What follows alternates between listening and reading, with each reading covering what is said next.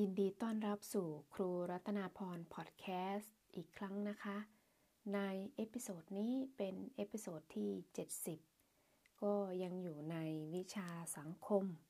เราก็จะมาพูดคุยถึงสิทธิการเรียนภาษา norsk แล้วก็วิชาสังคมแบบฟรีๆ ว่าใครมีสิทธิ์บ้างนะคะ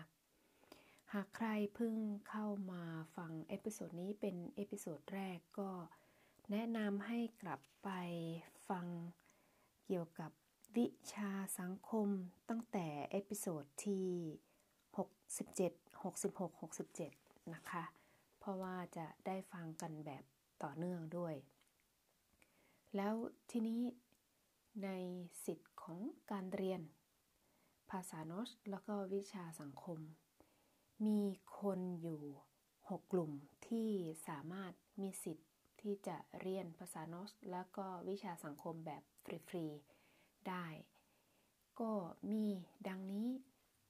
มาดูกลุ่มที่ 1 กลุ่มที่ 1 คือกลุ่มผู้ลี้ภัย ลี้ภัยไม่ว่าจะ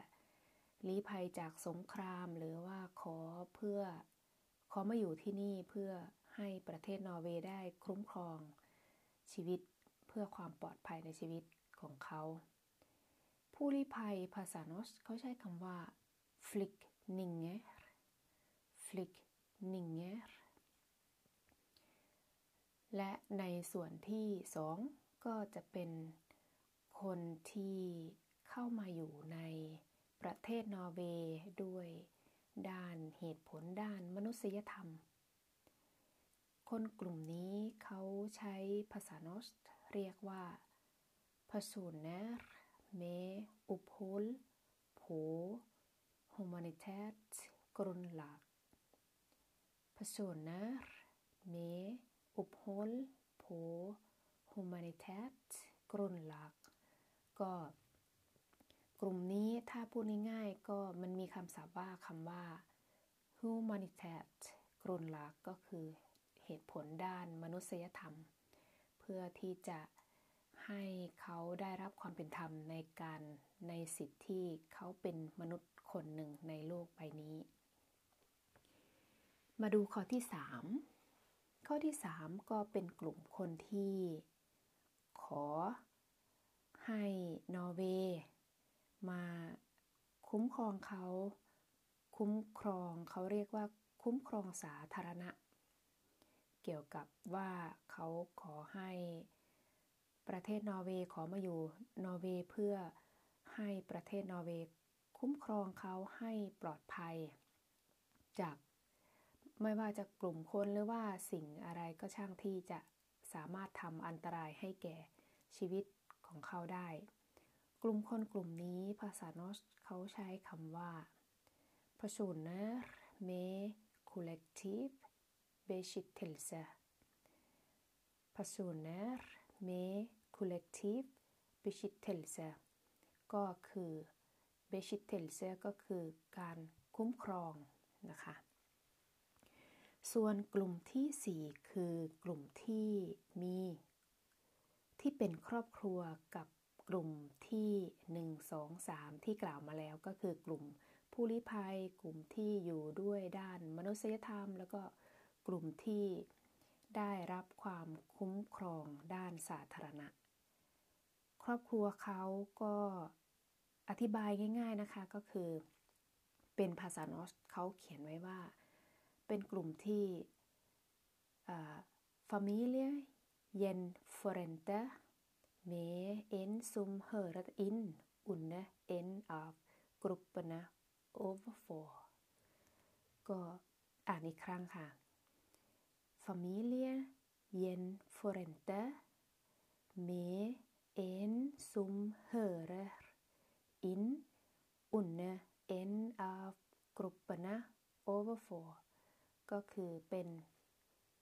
กลุ่มเป็นครอบครัวของกลุ่มสามกลุ่มที่กล่าวมาแล้วเนาะ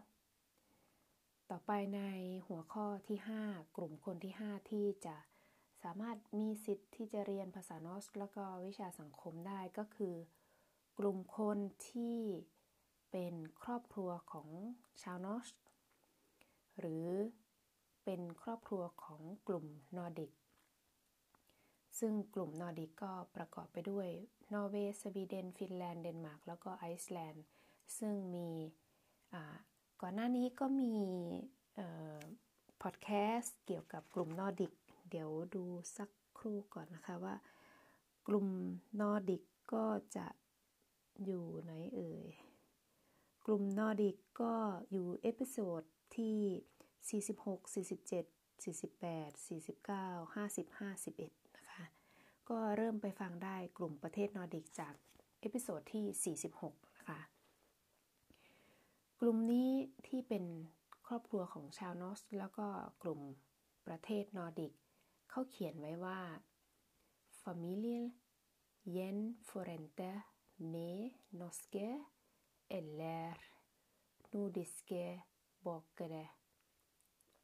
อีกครั้งค่ะ Familien gjenforente med norske eller nordiske borgere ก็บอกกระก็คือเป็นประชากรนะคะ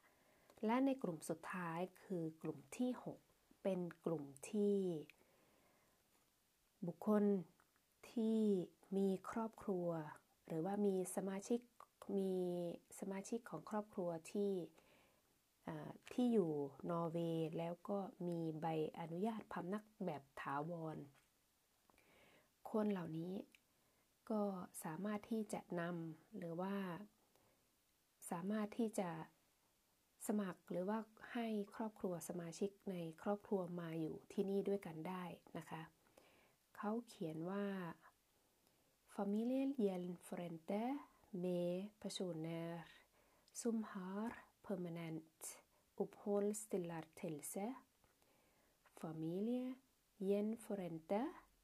med personer som har permanent oppholdstillatelse ก็เป็นบุคคลที่จะมาอยู่กับครอบครัว ซึ่งครอบครัวก็ต้องมีใบอนุญาตพำนักถาวร ใบอนุญาตพำนักถาวรในหัวข้อที่6มีคำศัพท์ที่ต้องต้องจดจำแล้วก็เข้าใจนิดนึงนะครับ ซึ่งเป็นคำว่า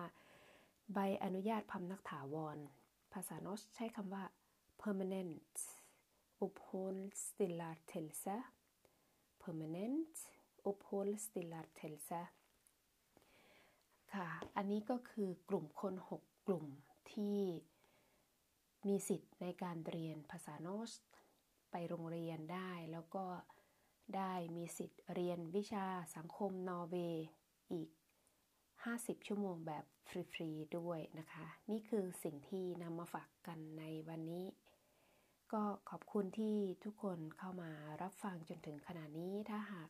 ชอบอยากเรียนภาษานอร์เวย์เบื้องต้น อยากฟังประสบการณ์ การทำงานการใช้ชีวิตของครูรัตนาพรที่ประเทศนอร์เวย์ก็อย่าลืมกด subscribe แล้วก็กดติดตามเพื่อที่จะได้รับฟังคลิปหรือว่าเรื่องราวดีๆ ใหม่ ๆ ที่ส่งมาให้กับทุกๆคนจากประเทศนอร์เวย์ค่ะ วันนี้ขอขอบคุณอีกครั้ง ขอให้ทุกคนมีความสุข มีสุขภาพที่ดีและแข็งแรงปลอดภัยจากโรคร้ายทุกอย่าง สวัสดีค่ะ